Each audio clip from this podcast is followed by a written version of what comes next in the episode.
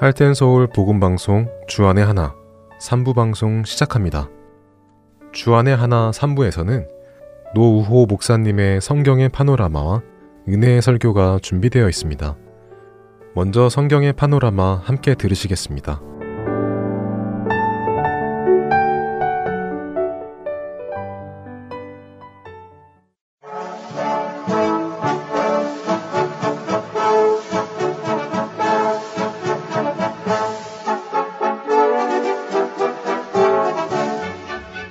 성경의 파노라마 성경의 파노라마 이 시간 성경의 전체적인 큰 흐름 살펴보고 있습니다. 노우호 목사님이십니다. 목사님 안녕하세요. 반갑습니다. 김성윤입니다.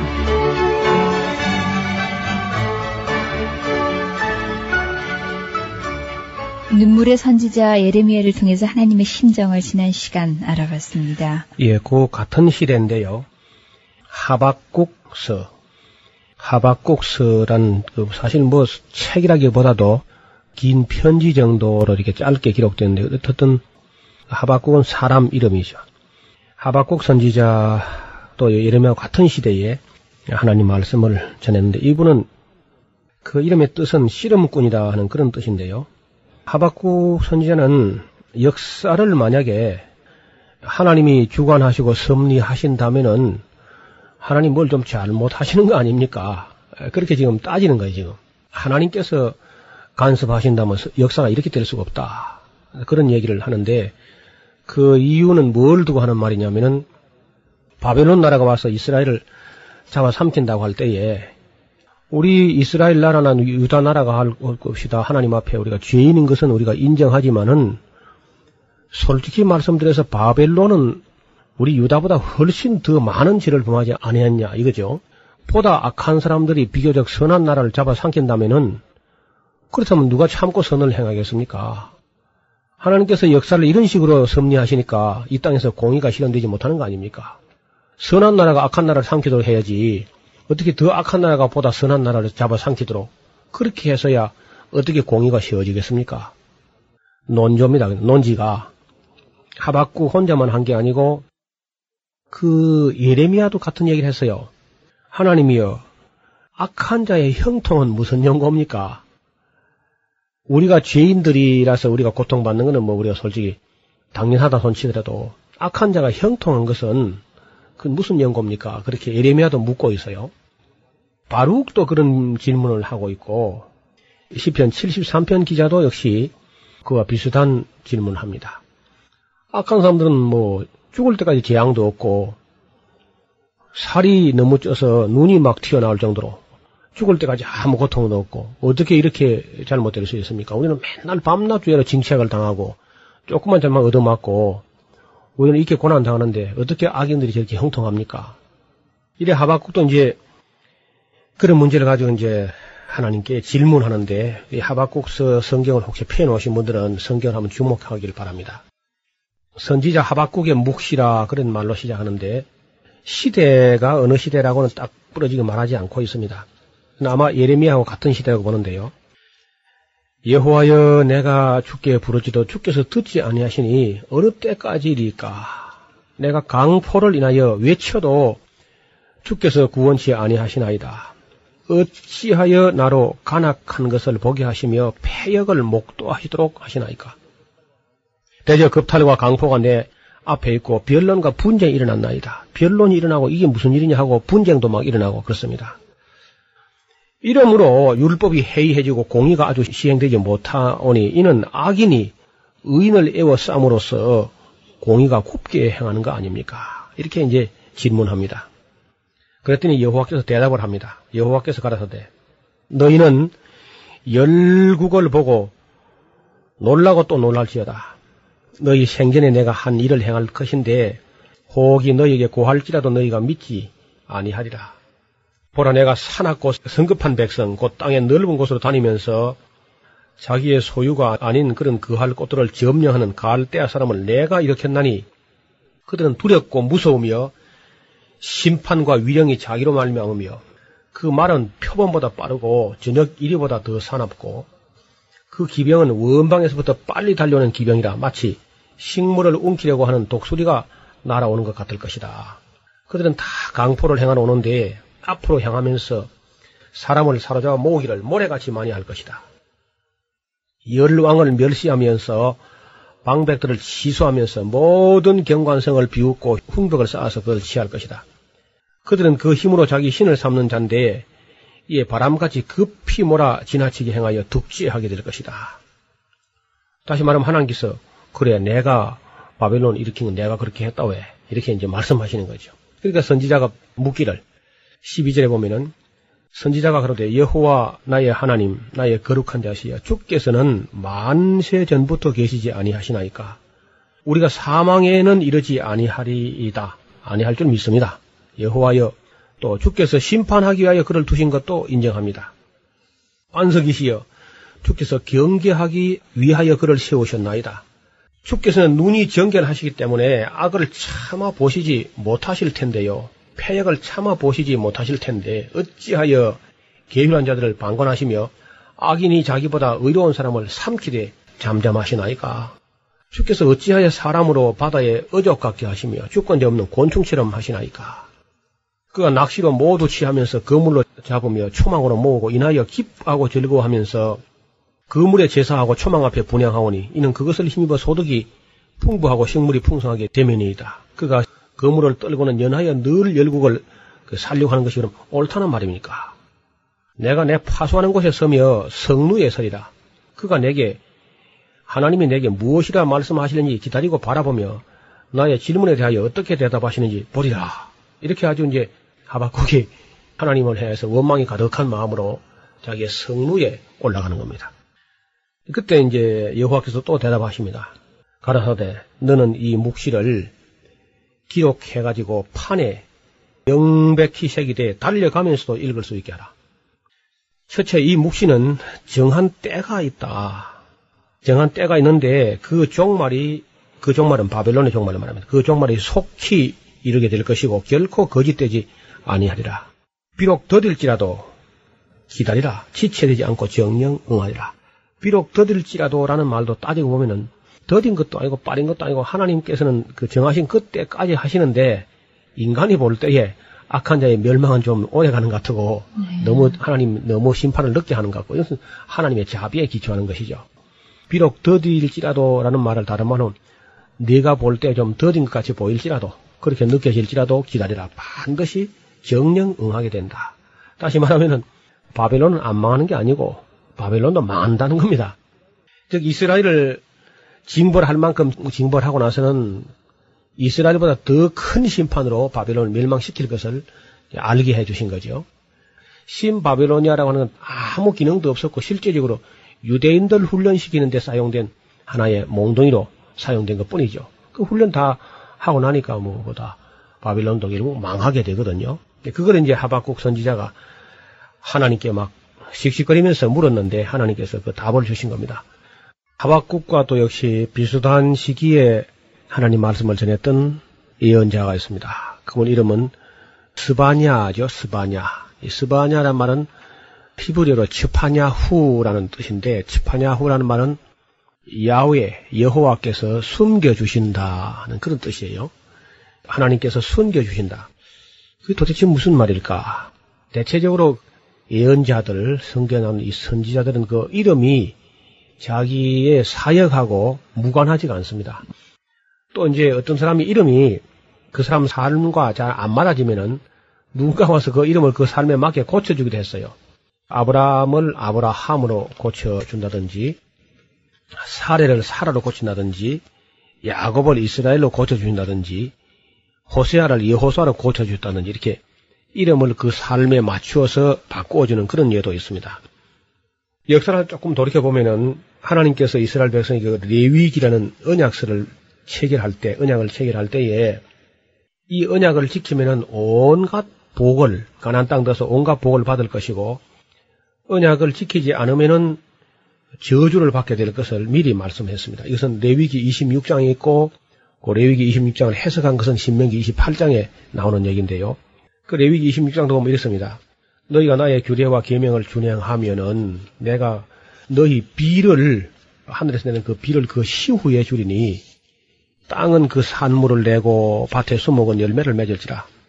너희의 타작은 포도 딸 때까지 미치며 너희의 포도 따는 것은 파종할 때까지 미치리니 너희가 음식을 배불리 먹고 너희 땅에 안전히 거하리라.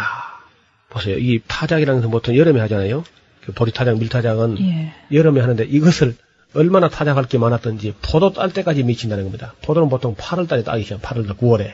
또 포도 딸기 얼마나 많던지 가을에 파종할 때까지 또 포도 딸기에 넘칠 것을 그러니까 풍년이 들게 해주시고 그 식물의 픽질함이 없게 해주시겠다. 그렇게 말씀하신 것입니다. 또 내가 그 땅에 평화를 줄 것인데 너희가 누워 자도 아무도 두렵게 할 자가 없을 것이다. 그리고 사나운 짐승을 그 땅에서 지할 것이고 칼이 너희 땅에 다니지 아니할 것이며 너희가 대적을 쫓을 것인데 그들이 너희 앞에서 칼에 엎드질 것이라. 너희 다섯 명이 백 명을 쫓아낼 것이고 백이 일만을 쫓아낼 것이다. 이런 것을 신명기에서는 너희 원수가 너희 앞에서 한 길로 쳐들어왔다 일곱 길로 도망할 것이다. 그렇게 얘기하고 있죠. 예. 이건 해석한 건데 그렇게 한 겁니다. 그러니까 너희는 오래 두었던 묵은 곡식을 먹다가 새 곡식만 하면은 묵은 곡식은 맛없다고 막 내 팽개치게 될 거다. 그 정도로 여유 있게 살게 될 것이다. 그래서 내가 너희 장막을 너희 중에 세울 것이고 너희를 내 마음에 싫어하지 않을 것이다. 나는 너희 중에 행하면서 너희의 하나님이 되고 너희는 나의 백성이 될 것이다. 말씀하셨는데 만약에 만약에 그들이 율법을 지키지 않게 되면 어떻게 되느냐? 안을 때는 뭐 하나님께서 온갖 그 재앙을 다 내야 돼. 7배나 7배나 7배나 7배, 7배라 말을 네 번을 쓰고 있어요. 7을 네번 꼽으면 2,401배가 될 겁니다.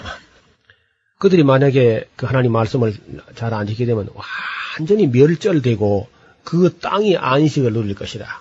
이게 무슨 말이냐면 가서 매 7년마다 안식년을 누리고 여기서 일하면 또 하루 쉬고 그렇게 해라 그러는데 그걸 안 했거든요. 바벨론 포로 갈 때는 이걸 안 했습니다. 그래 하니까 너희가 하나님 말씀을 지키지 않았기 때문에 땅이 도무지 힘을 얻지 못했다.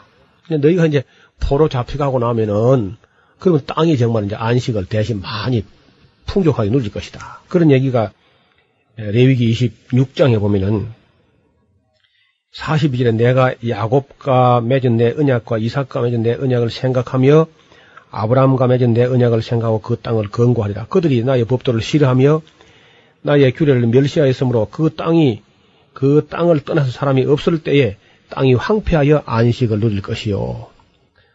그들은 자기 죄악으로 행벌을 순히 받으리라.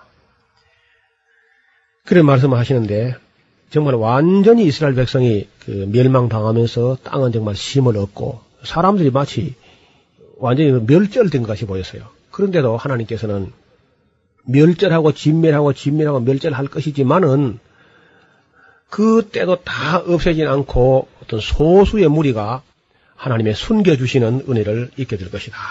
그런 얘기를 하는 거예요. 이 스바냐는 이제 요시야 왕 때 사람인데 그 사람은 그 히스기야 왕의 현손이 되고요. 아마레의 정손이고 그달의 손자요 구시 아들이라고 합니다. 에, 하박국과 예레미야하고 같은 시대인데 그는 그 스바냐는 우주적인 대심판을 예언합니다. 부분적인 심판이 아니고 그래서 그때는 모든 생명 있는 것이 다 멸절될 날이 온다고 했습니다. 그래서 스바냐서 읽을 때에 멸절하신다, 진멸하신다, 진멸하고 멸절한다 이런 말이 끊임없이 되풀이 됩니다. 그래서 지면의 모든 것을 여호와께서 진멸하실 것이고 사람과 짐승을 여호와께서 진멸하실 것이라고 새와 바다의 고기를 여호와께서 진멸하실 것이며 거치게 하는 악인들을 여호와께서 진멸하실 것이며 바알 신을 섬기는 신자들을 여호와께서 진멸하실 것이고 무슨 우상을 만들어서 목상이나 석상이나 부처나 뭘 만들어 가지고 인간이 하나님을 질투하게 하는 그런 온갖 우상 숭배에 빠진 사람을 진멸할 것이고 하늘에 지붕에 올라가서 하늘의 일월 성신에게 해와 달과 별들을 보고 손을 비비고 빌고 하는 사람들을 진멸하실 것이고 말감이라는 신을 섬기면서 여호와를 섬기고 온갖 잡신을 섬기면서 이중으로 또 하나님 섬긴다고 하는 사람들도 진멸할 것이고 또 여호와를 찾지도 아니하고 배반지도 아니하고 구하지도 않는 사람들을 진멸할 것이라고 말씀하셨습니다. 그리고 어떤 사람들은 하나님이 계신지는 모르지만은 여호와는 복도 내리지 않고 화도 내리지 않는다. 그렇게 하는 사람들도 진멸하겠다. 생명 있는 모든 것을 진멸하시고 멸절하시는 우주적 대심판이 있을 것이다 하는 것을 스바냐가 예언을 합니다. 그럴 때도 그 다 진멸하는 것이 아니고 하나님께서 몇 사람을 그 숨겨주시고 남겨주시는데 그것이 이 스바냐서의 주제가 되는 거죠. 한번 그 스바냐서를 한번 펴보시면요.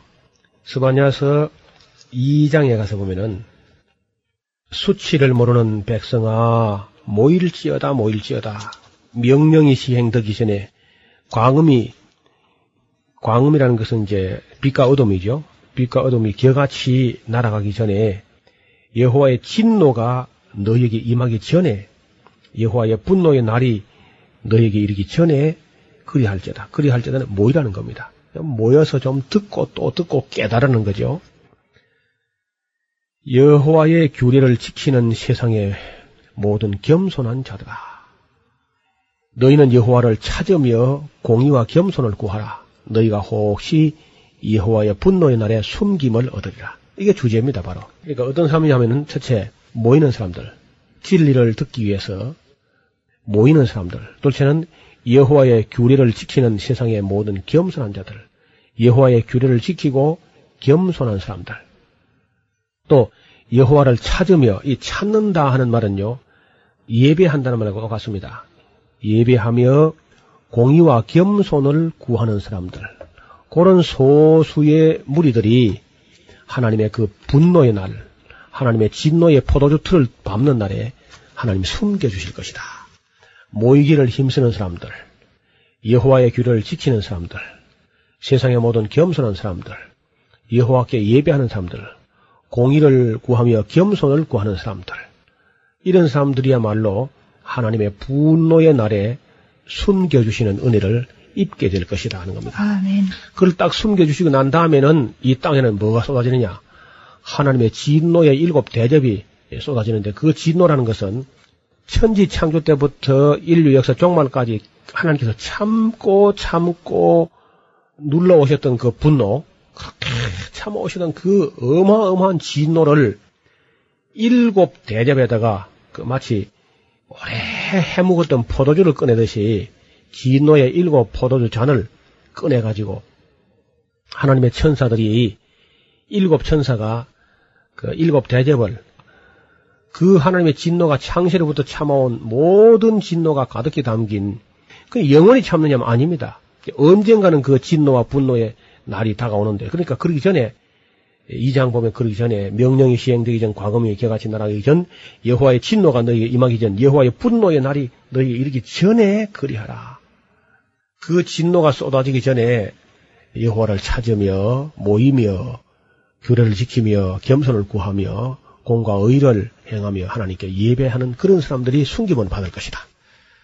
그리고 이제 그 진노를 다 쏟아버리고 나서 그리고 그 숨겨놨던 그 백성들을 인하여 하나님이 기쁨을 이기지 못하여 하시며 잠잠히 사랑하시며 뭐 기뻐하시고 춤을 추시고 얼싸안고 끌어안으시고 그들 위해서 영원한 천국을 만드시고 새하늘과 새 땅을 그들에게 안겨주시고 새 예루살렘의 주인공이 되게 하실 그런 미래 약속을 그 스바냐가 우리에게 보여주고 있는 겁니다. 세상에서 헛된 것을 따라가지 말고 언제나 진리로 인해서 모이는 데 힘쓰고 또 공과 의를 행하며 여호와의 윤례를 찾아 구하며 하나님께 신령과 진정으로 예배하시는 우리 성도님 되시기를 주님 이름으로 부탁을 드립니다. 하나님의 말씀 귀하게 듣고 깨닫고 있습니다. 성경의 파노라마 노우호 목사님이셨습니다. 목사님 고맙습니다. 감사합니다. 김성윤이었습니다.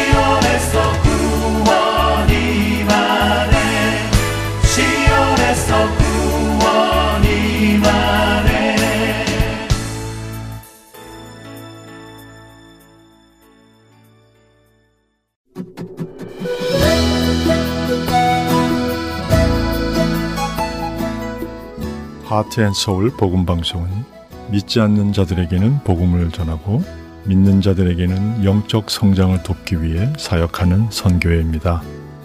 하나님께서는 이 귀한 일을 청취자 여러분을 통하여 해 나가십니다. 정기적인 기도와 후원 그리고 봉사를 통해 생명을 살리고 세우는 이 귀한 일에 동참해 주십시오. 자세한 문의는 전화번호 602 866-8999로 해주시기 바랍니다.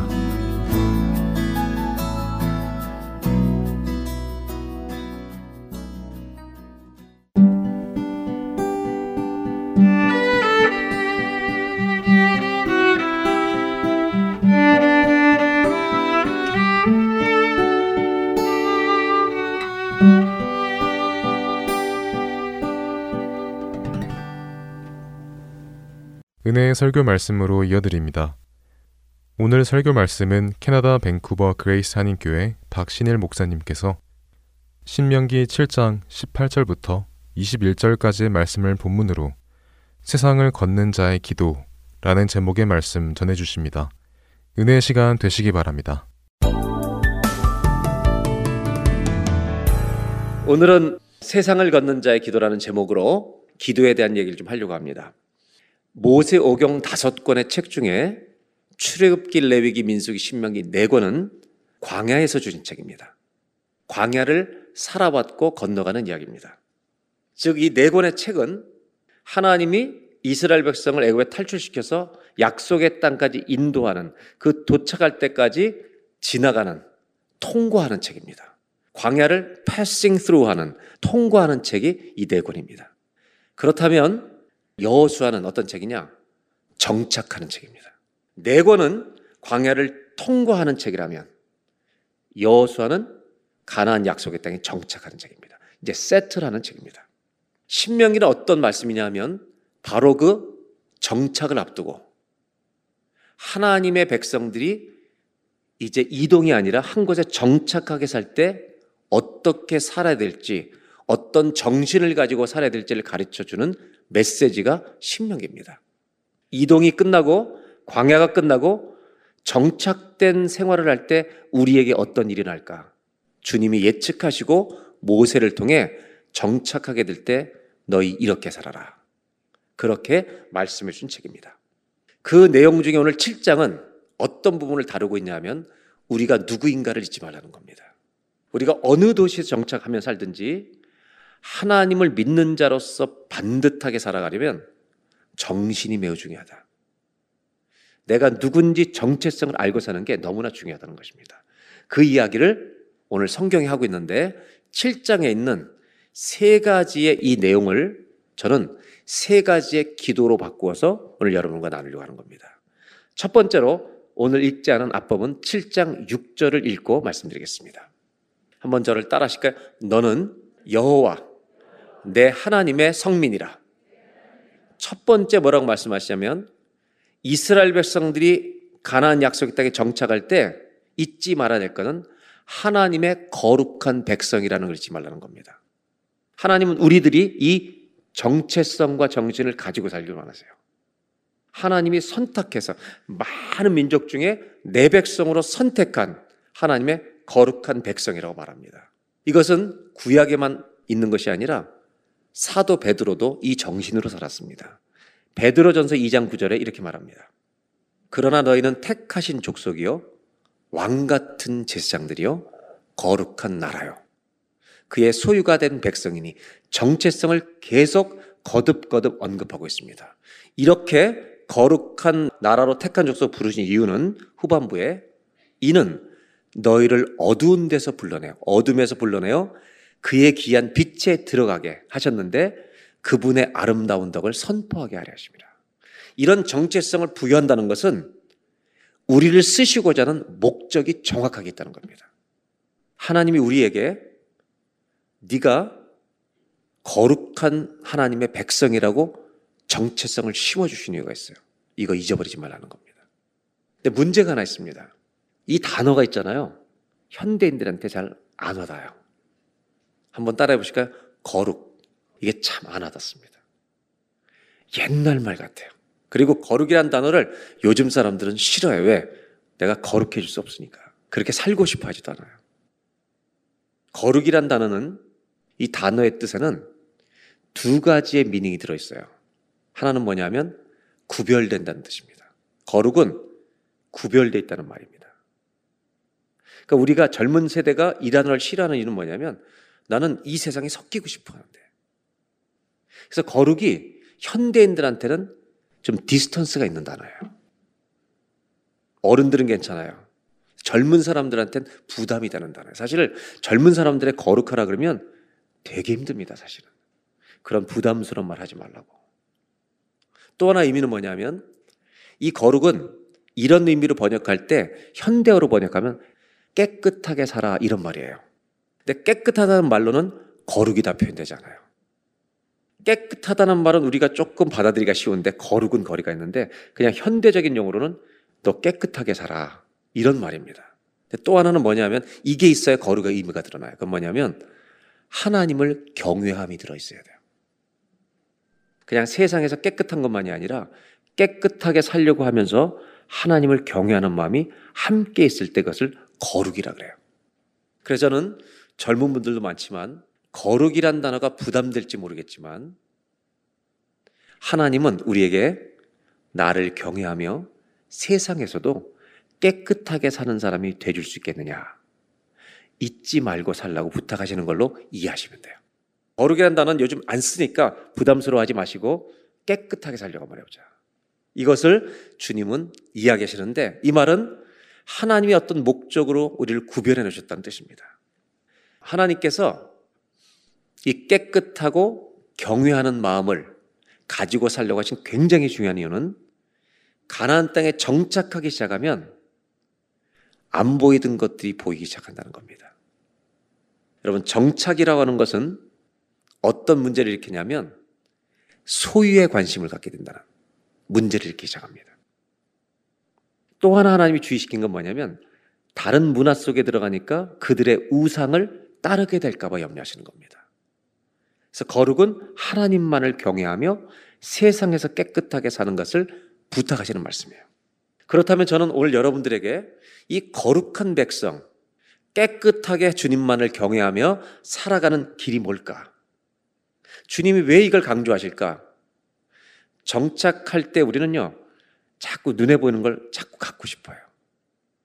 여러분, 자기가 새를 살 때와 자기 집을 가지면 가장 큰 차이는 뭐냐? 새를 사는 사람은 집을 꾸미는데 관심이 없습니다. 근데 지 집을 가지게 되잖아요. 요것도 갖다 놓고 싶고, 저것도 갖다. 이게 보이는 것이 다 욕심이 생겨요. 이게 보편적인, 나쁜 게 아니라 일단 보편적이에요. 근데 그것이 뭐냐면 우상이 된다는 말은 넘버 원이 되는 게 우상입니다.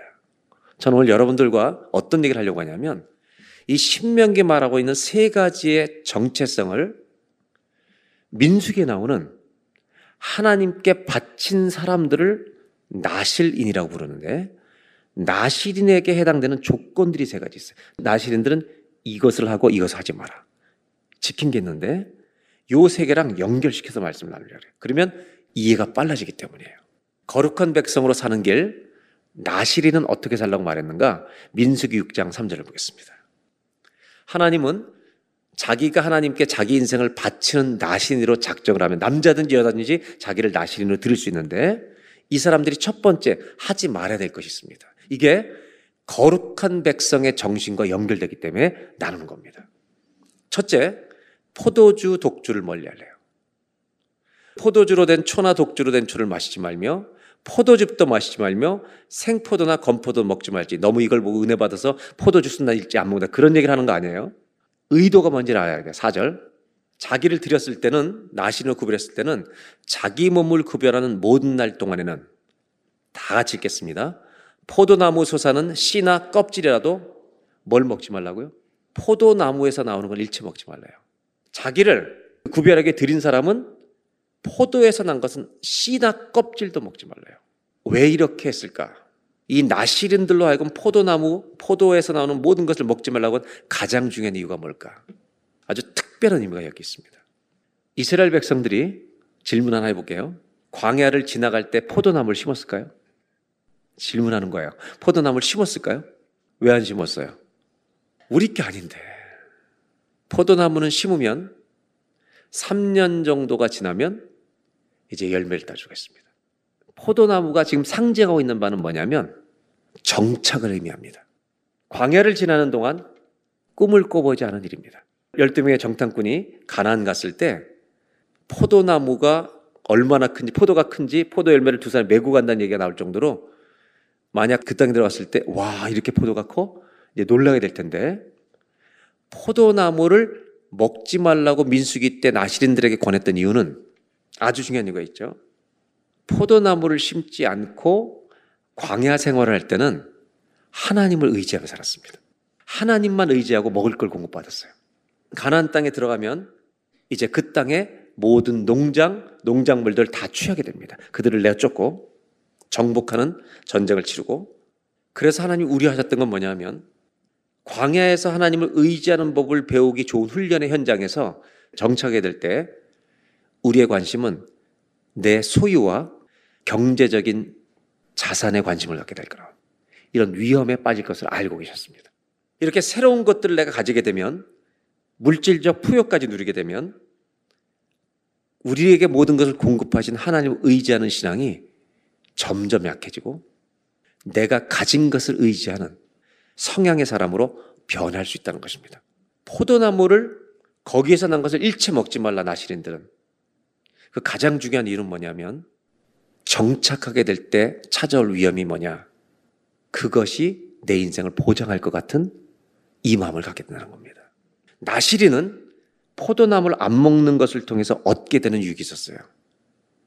상징성 그 뭐냐면 세상 것을 의지하지 않겠다는 겁니다. 그렇다면 포도나무는 쳐다보지도 말고 심지도 말고 먹지도 말아야 그 얘기가 아니라 우리는 모든 걸 지금 먹고 사는데 한 가지 정신을 주님은 심어주고 싶었어요. 정착하면 생길 수 있는 가장 큰 문제. 눈에 보이는 것에 집착되는 상태. 이걸 떠날 수 있는 길은 정착한 도시랄지라도 광야에서 사는 정신을 가지라는 겁니다. 즉, 지나갈 곳이라는 것. 그 정신을 가져야만 눈에 보이는 것에 내 모든 마음을 빼앗기지 않게 된다는 거예요. 우리는 어디로 정착할 거냐면 하나님 나라로 영원한 이민을 하게 될 줄로 믿습니다. 포도에서 난 것을 절대 먹지 말라. 이 정신 하나를 심어주려고 그런 거예요. 그게 뭐냐면 필그림 스피릿입니다. 순례자로 살아라. 저는 거룩한 백성이 되는 비결을 기도문으로 나누고 싶은 겁니다. 한번 따라해 보실까요? 하나님, 우리가 순례자 정신으로 살아가게 하옵소서. 순례자는 어떤 것을 하나님 이외에 어떤 것을 넘버원으로 취하지 않습니다. 왜? 두고 갈 것이기 때문에. 떠나갈 것이기 때문에. 여러분, 순례자는 우상이 생기지 않습니다. 다 지나가는 겁니다. 저와 여러분에게 순례자의 정신이 늘 가슴 속에 무장돼 있기를 주의 이름으로 축복합니다. 그 정신을 가지고 있을 때 집착하는 추한 사람 되지 않습니다. 우리가 순례자 정신으로 살아갈 때 주님을 경외하는 마음이 생기기 때문에 그것이 지켜질 것이기 때문에 거룩한 성민은 열매로 나타난다는 것입니다. 이런 은혜가 깊은 은혜가 저와 여러분들에게 있기를 주의 이름으로 축복합니다. 제가 아직도 잊혀지지 않는 게 있어요. 제가 이 책을 셀리더들에게 다 돌렸어요. 책이 없어서 절판이 돼서. 제가 이 책을 구하려고 했더니 셀리더들에게 우리가 한 권씩 늘 선물하는 책이 있는데 1년에 한 번씩 선물하는데 이 책은 살려고 주문했더니 품절이 된 책. 그 책이 뭐냐? 소록도라는 책이에요. 방송국에서 일하다가 너무너무 큰 상처를 받은 청년이 자기 선배가 기독교 방송에서 소록도 취재를 간다고 놀고 있을 때 따라간 거예요. 가자 그래서. 따라갔다가 소록도에 가서 회복대학 와서 책을 썼는데 새벽 예배를 갔대요. 비가 오는 날. 끝나고 돌아가는 길인데 어떤 분이 다리가 없더래요. 그래서 가시는데 어떻게 오셨습니까? 그랬더니 기어서 왔어. 그러시더래요. 이슬비가 내리는데. 가실 때 제가 모셔다 드릴게요. 그랬더니 필요 없어. 난 늘 이렇게 다녀. 30분을 기어서 교회 오시고 30분을 기어서 돌아가시는 그분을 보면서 낙심했던 청년이 내가 무엇을 못하겠냐. 인생 부흥이 일어난 거예요. 여러분, 순례자는 시기심도 적어져요. 남과 비교하는 것이 약해져요. 왜? 주님 앞에 내가 어떤 사람인가를 자꾸 살피기 때문에. 거룩한 백성, 멀어 보이는 얘기예요. 그런데 우리가 오늘 할 수 있는 게 있어요. 내가 지나가는 곳을 살고 있다. 그러면요, 두 개 살 것이 하나 사는 거예요. 순례자의 정신을 주옵소서. 이 마음 가지고 나도 모르게 점점 거룩해져가는 깨끗해져가는 하나님을 경외하는 마음으로 충만해져가는 저와 여러분 되시기를 주의 이름으로 축복합니다. 두 번째로 신명기 7장으로 다시 돌아옵니다. 하나님이 또 한 가지 꼭 가르쳐 주고 싶으신 게 있어요. 너희가 가나안 땅에 정착하면 잊지 말아라. 7장 7절입니다. 여호와께서 너희를 기뻐하시고 너희를 택하심은 너희가 다른 민족보다 수요가 많고 잘나서가 아니다. 다 같이 읽어볼까요? 너희는 오히려 모든 민족 중에 가장 적. 이걸 잊지 말라는 거예요. 하나님이 이 백성을 택하신 이스라엘 택하신 이유는 커서가 아니라는 거예요. 가장 작아서 불쌍해서 너를 택했다. 가나안 땅에 정착했을 때 큰 줄로 생각하지 마라. 하나님의 도우심으로 승리한다고 너희들 교만해지지 마라. 내가 너희를 택한 것은 가장 적기 때문에 택했다. 이걸 한마디로 말하면 은혜를 입은 자라는 걸 잊지 마라. 우리는요, 은혜 입은 자라는 걸 잊지 말고 살아야 합니다. 너무 중요한 거예요. 은혜를 입으면 증거가 있어요. 주님은 이스라엘 백성에게 가나안 땅에 정착해서 은혜 입은 자의 기쁨이 멈추지 않게 하라는 거예요. 이게 작은 자 택함 받았다는 얘기예요. 자, 그럼 민수기로 넘어갑니다. 민수기는 나시린에게 이런 요구를 하고 있어요. 보겠습니다. 6장 5절 다 같이 한번 읽겠습니다. 구별하는 모든 날 동안은 삭도를 절대로 그의 머리에 대지 말 것이라 자기 몸을 구별하여 1년을 서원했으면 1년 동안 머리 자르지 말아요. 2년을 서원했으면 드리겠으면 2년 동안 머리 자르지 말아요. 삼손, 나시린이죠. 머리를 자르지 말라고 하는 이유가 있어요. 머리를 안 자르고 길게 기르는 사람을 보면 눈에 띄는 거예요. 금방 표시가 나는 거예요. 표시가 나게 하라는 거예요. 내가 하나님 앞에 나를 드렸다는 것을 세상 사람들이 알도록 해서 내가 나를 주의하며 살아갈 수 있도록 이것을 주님은 규례 주신 거예요. 즉 말하지 않아도 몸이 간증인 거예요. distinctive testimony예요. 눈에 두드러지는 간증을 가지고 사는 거예요. 아, 하나님께 드린 사람이다. 알게 하라는 거예요. 그럼 내가 주의할 거 아니에요. 이걸 오해하면 한국 교회에서는 아주 보수적인 교회에서 담임 목사님 중에 굉장히 무서운 분들은요. 부목사님들이 복도에서 화장실 갈 때도 성경책을 이렇게 들고 가게 하셨어요. 안 들고 가면 걸리면 반 죽어요. 근데 여러분 강요해서 되는 겁니까? 저절로 터져 나오는 거지 강요해서 되는 게 아니에요. 자기가 헌신했기 때문에 머리를 길러서 눈에 띄는 것을 가지게 하라는 거예요. 하나님께 드린 사람이구나. 자기를 조심시키는 거죠.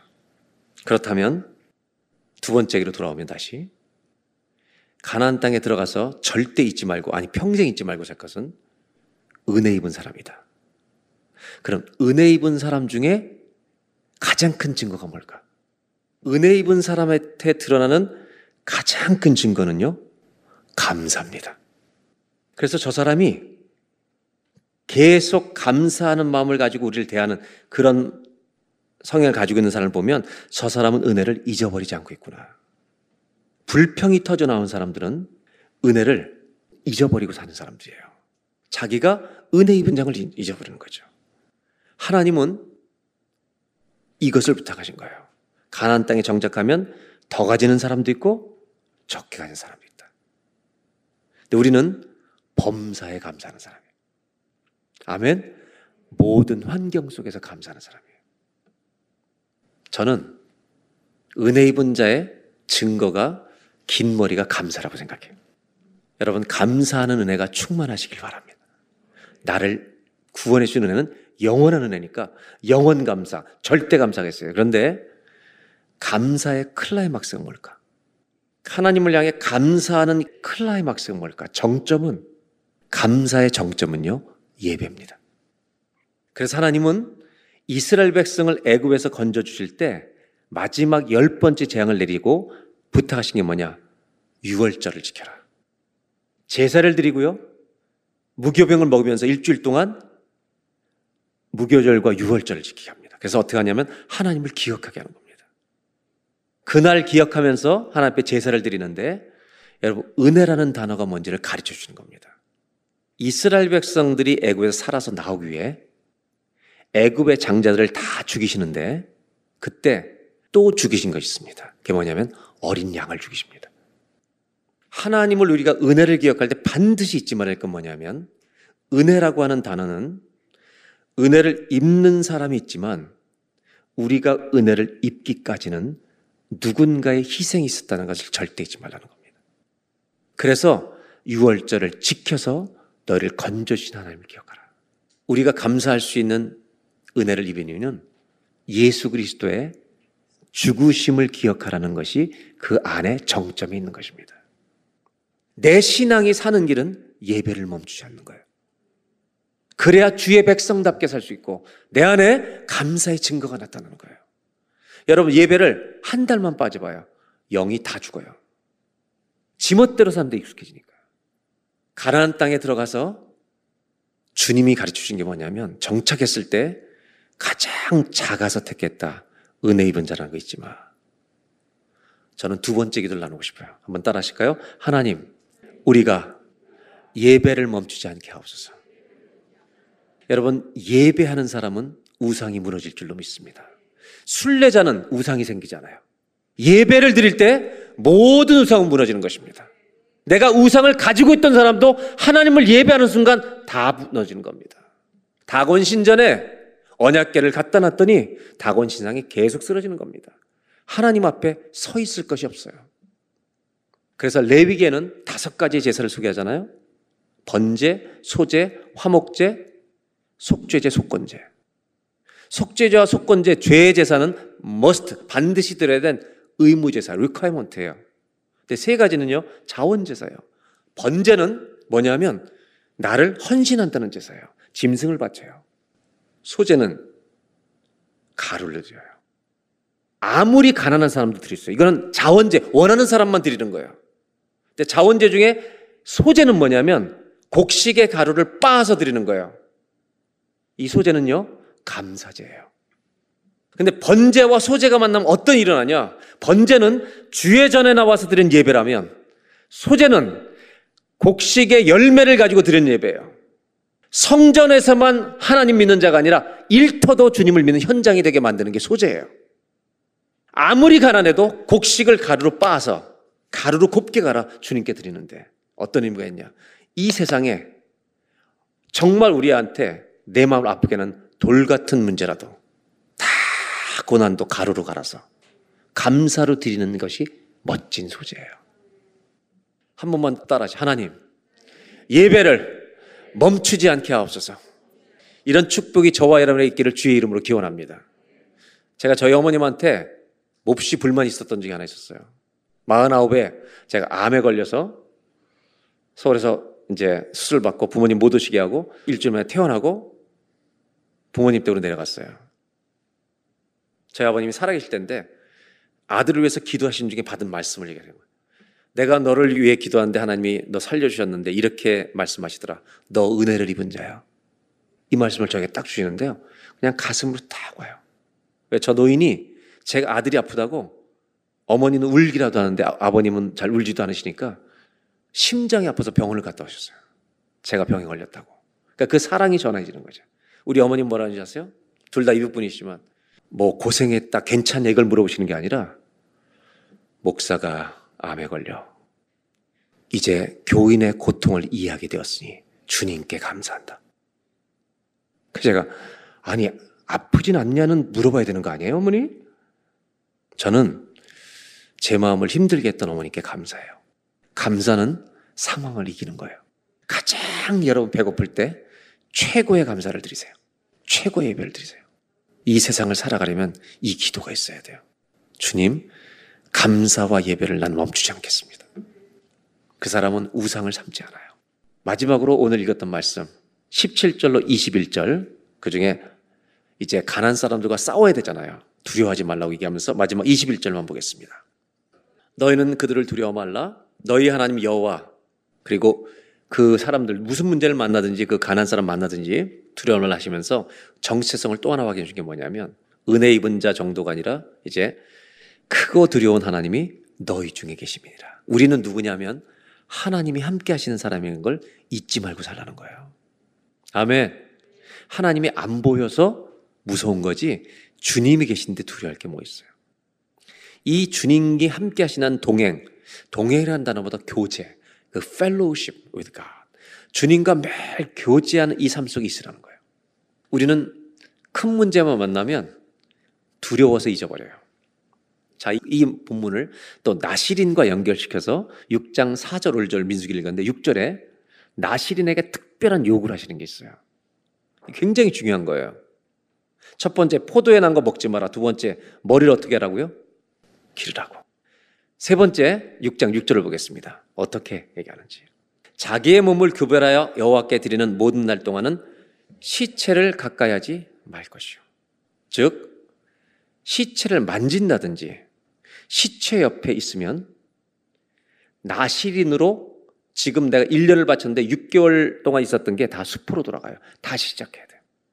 시체를 만져서 부정하게 됐기 때문에 그 정한 기간을 회복하고 다시 처음부터 시작하는 거예요. 신기한 것은요, 얼마나 자세히 설명되냐면 부모님이 돌아가셔도 가까이 가면 안 돼요. 엄격해요. 주님께 드렸다면. 심지어 누가 갑자기 우리로 말하면 교통사고 당하시 갑자기 길거리 가다 심장마비로 죽잖아요, 누가. 우연히 일어난 일이잖아요. 거기 있었어도 다 돌아가요. 지금까지 드린 토원한 그 기간이 다 제로로 돌아가서 다시 정결한 시간을 회복한 다음에 다시 나신의 소원은 처음부터 다시 시작돼요. 무슨 얘기냐면 나시리는 시체 근처에 가는 걸 절대 못 하겠습니다. 왜 그랬을까요? 하나님께 바친 사람은 시체 근처에 가면 안 돼요. 심플해요. 우리 하나님은 죽어 계신 하나님이 아니기 때문에. 나 여호와는 살아 있는 하나님이다. 이거 하나 가르쳐 주기 위해 그렇게 하신 겁니다. 하나님은 내 인생에 암흑같이 죽음같이 어두운 날 그날도 살아 계신 줄로 믿습니다. 이것을 잊지 말고 살라는 것. 즉 살아 계신 하나님이 나와 동행해 주신다는 것을 잊지 않고 살아가는 것이 나실인이어야 한다는 거예요. 하나님 살아있는 하나님의 증인이 돼야지 죽은 하나님의 증인 되면 되겠습니까? 그래서 제가 농담처럼 얘기하지만 저 우리 교회에서 20년째 이렇게 목회하면서 이 복도에서 근심 가득해서 지나가는 사람이 있으면 불러요, 제가. 왜 그렇게 수심이 가득하냐고. 혹시 주님이 편찮으시냐고 물어봐요. 나는 힘들고 내가 많이 병이 쇠약해도 주님은 주님이세요. 그래서 저는 마지막으로 싶은 게 뭐냐면 살아계신 하나님과 평생의 교제 속에 살아가는 겁니다. 그 사람은 하나님의 자녀답게 바뀌어가게 돼요. 한 번만 따라 하실까요? 하나님, 주님과의 동행이 우리의 힘이 되게 하옵소서. 주님과의 살아있는 교제가 우리의 매일의 힘이 되기를 바랍니다. 그분은 살아계시기 때문에. 내가 홍해를 만나도 이제 이번 주에 여러분 어떤 일을 또 우리 가정에 일어날지 몰라요. 나를 내 심령을 죽이는 것 같은 일이 일어난다 할지라도 여러분 두려워하지 말 것은 내 주님은 살아계십니다. 나와 함께 하신 줄로 믿습니다. 그래서 저는 여러분들에게 오늘 시편 말씀을 읽고 설교를 마치려고 그러는데요. 우리 한번 보겠습니다. 46편 하나님은 우리의 피난처시여 힘이시니 환란 중에 만날 큰 도움이시라. 그러므로 땅이 변하든지 산이 흔들려 바다 가운데 빠지든지 바닷물이 솟아나고 뛰놀든지 그것이 넘침으로 산이 흔들릴지라도 우리는 두려워하지 아니하리로다. 한 신하가 있어 나뉘어 흘러 하나님의 성, 곧 지존하신 이의 성소를 기쁘게 하도다. 하나님이 그 성 중에 계심에 성이 흔들리지 아니할 것이라. 새벽에 하나님이 도우시리로다. 문나라가 떠들며 왕국이 흔들렸더니 그가 소리를 내심에 땅이 녹았도다. 만군의 여호와께서 우리와 함께 하시니 야곱의 하나님은 우리의 피난처시로다. 와서 여호와의 행적을 볼지어다 그가 땅을 황무지로 만드셨도다. 그가 땅 끝까지 전쟁을 쉬게 하시며 활을 꺾고 창을 끊으며 수레를 불사르시는도다. 이제 마지막 절 10절 11절입니다. 이르시기를 너희는 가만히 있어 내가 하나님 됨을 알지어다. 내가 문나라 중에서 높임을 받으리라. 내가 세계 중에서 높임을 받으리라 하시도다. 만군의 여호와께서 우리와 함께 하시니 야곱의 하나님은 우리의 피난처시로다. 이런 고통 중에서 이런 시편을 이런 노래를 할 수 있었던 모든 사람들의 특징은요. 여호와께서 우리와 함께 하시니 이 믿음으로 산 사람입니다. 오늘 여러분 어떤 문제를 만나고 계시든지 너희는 가만히 있어 내가 하나님 됨 알지어다. 아멘. 이 믿음으로 여러분 세상 속을 승리하며 걸어가는 모든 성도가 되시기를 축복합니다. 하나님 이스라엘 백성들이 가나안 땅 들어가기 전에 정착하기 전에 부탁하신 것이 있습니다. 내 백성 거룩한 백성이라는 거 잊지 마라. 하나님 그러기 위해서 나시린들에게 부탁하신 게 있습니다. 포도에서 나는 거 먹지 마라. 그 말은 마치 영원히 살 것처럼 이 땅을 바라보지 말라는 것입니다. 하나님 오늘 이 예배를 통해 우리가 회개하고 싶은 게 있습니다. 아무리 생각해도 우상이 너무 많습니다. 가지다 가지다 못해. 하나님, 우리들이 내가 우상이 되었음을 고백합니다. 나를 만족시키에 기 모든 것이 존재하는 것처럼 그렇게 살아가고 있는 저희를 주 앞에 내려놓습니다. 주여 도와주셔서 나라는 우상도 깨어지는 예배가 되게 하여 주옵소서. 하나님을 경외하는 자리로 돌아가는 오늘 예배가 되게 하여 주옵소서. 어떤 일을 만나도 우리를 두렵고 넘어뜨리게 하는 일을 만난다 할지라도 하나님이 살아계심을 끝까지 믿고 기억하고 사는 우리가 되게 하여 주옵소서. 나시린들 시체 만지지 말라 하였습니다. 가까이도 가지 말라 하셨습니다. 우연히 죽음을 보아도 지금까지 헌신한 것은 다 무효입니다. 그렇게 강조하신 이유가 무엇입니까? 만군의 여호와 너희 하나님은 오늘도 살아있는 만왕의 왕이시니라. 이거를 잊지 말라고 하십니다. 하나님, 오늘 기도하는 것은 우리 모두가 아버지의 이름을 부르며 예배하며 하나님 말씀을 정성껏 읽는 주님과의 교제를 놓치지 않게 하여 주시고 그 교제가 우리의 믿음의 영적인 힘이 되게 하여 주시옵소서. 홍해를 만나면 가만히 서서 여호와께서 어떻게 구원하시는가 볼 수 있는 흔들리지 않는 믿음을 가지도록 주의 이름을 부르게 하여 주시옵소서. 주의 이름을 부르는 자마다 구원을 얻으리로다. 이 말씀이 실제가 되는 복을 온 교회가 누리게 해 주옵소서. 우리 구주 예수 그리스도의 이름으로 기도드립니다.